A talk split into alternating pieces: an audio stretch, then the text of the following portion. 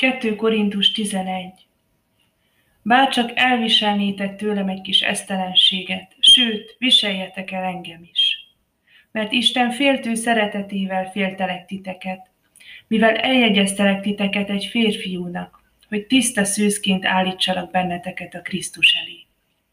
Félek azonban, hogy amint a kígyó megcsalta Évát ravasságával, úgy tántorodnak el a ti gondolataitok is a Krisztus iránti őszinte és tiszta hűségtől. Mert ha valaki oda megy hozzátok, és más Jézust hirdet, nem akit mi hirdettünk, vagy más lelket fogadtok be, nem akit kaptatok, vagy más evangéliumot, nem amelyet elfogadtatok, azt szépen eltűritek. Pedig úgy gondolom, hogy semmivel sem vagyok alábbvaló a legfőbb apostoloknál. Ha iskolázatlan vagyok is az ékes szólásban, az ismeretben nem. Különben is nyíltan álltunk előttetek minden tekintetben. Vagy talán bűnt követtem el, amikor megaláztam önmagamat, hogy ti felmagasztaltassatok, mert ingyen hirdettem nektek az Isten evangéliumát. Más gyülekezeteket fosztottam ki, amikor támogatást fogadtam el tőlük a nálatok végzendő szolgálatra.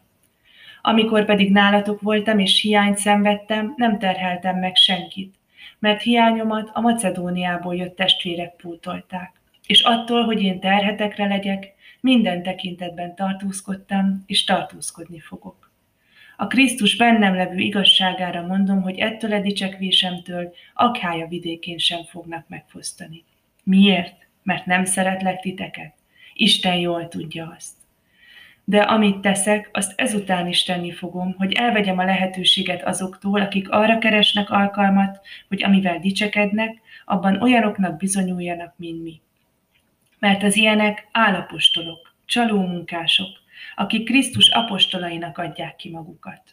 Nem is csoda, mert maga a sátán is a világosság angyalának adja ki magát. Nem meglepő tehát, hogy szolgái is az igazság szolgáinak adják ki magukat, de a végük cselekedeteikhez méltó lesz. Megint csak azt mondom, senki se tartson esztelennek, ha pedig mégis annak gondoltok, akkor esztelenként is fogadjatok el, hogy egy kissé én is dicsekedhessem. Amit mondok, nem az Úr szerint mondom, hanem szinte esztelenül, a dicsekedésnek ezzel a merészségével. Mint hogy sokan dicsekednek test szerint, én is dicsekedni fogok. Hiszen ti okosak vagytok, és szívesen eltűritek az eszteleneket. Mert eltűritek, ha valaki leigáz titeket, ha valaki élősködik rajtatok, ha valaki zsákmányul egy titeket, ha valaki hatalmaskodik rajtatok, ha valaki arcul üt benneteket. Szégyenkezve szólok, mint hogy ehhez mi gyengék voltunk. De ha valaki merész valamiben, esztelenül szólok, merész vagyok én is. Héberek ők? Én is. Izraeliták? Én is. Ábrahám utódai? Én is. Krisztus szolgái? Esztelenül szólok, én még inkább, hiszen többet fáradoztam, többször börtönöztek be, igen sok verést szenvedtem el, sokszor forogtam halálos veszedelemben.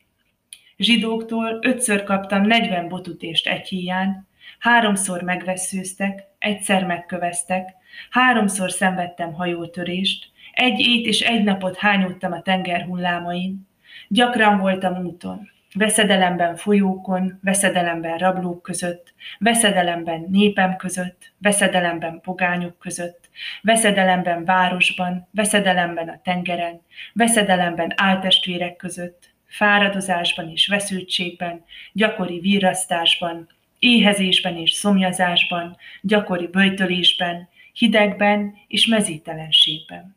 Ezeken kívül még ott van naponkénti zaklattatásom és az összes gyülekezet gondja.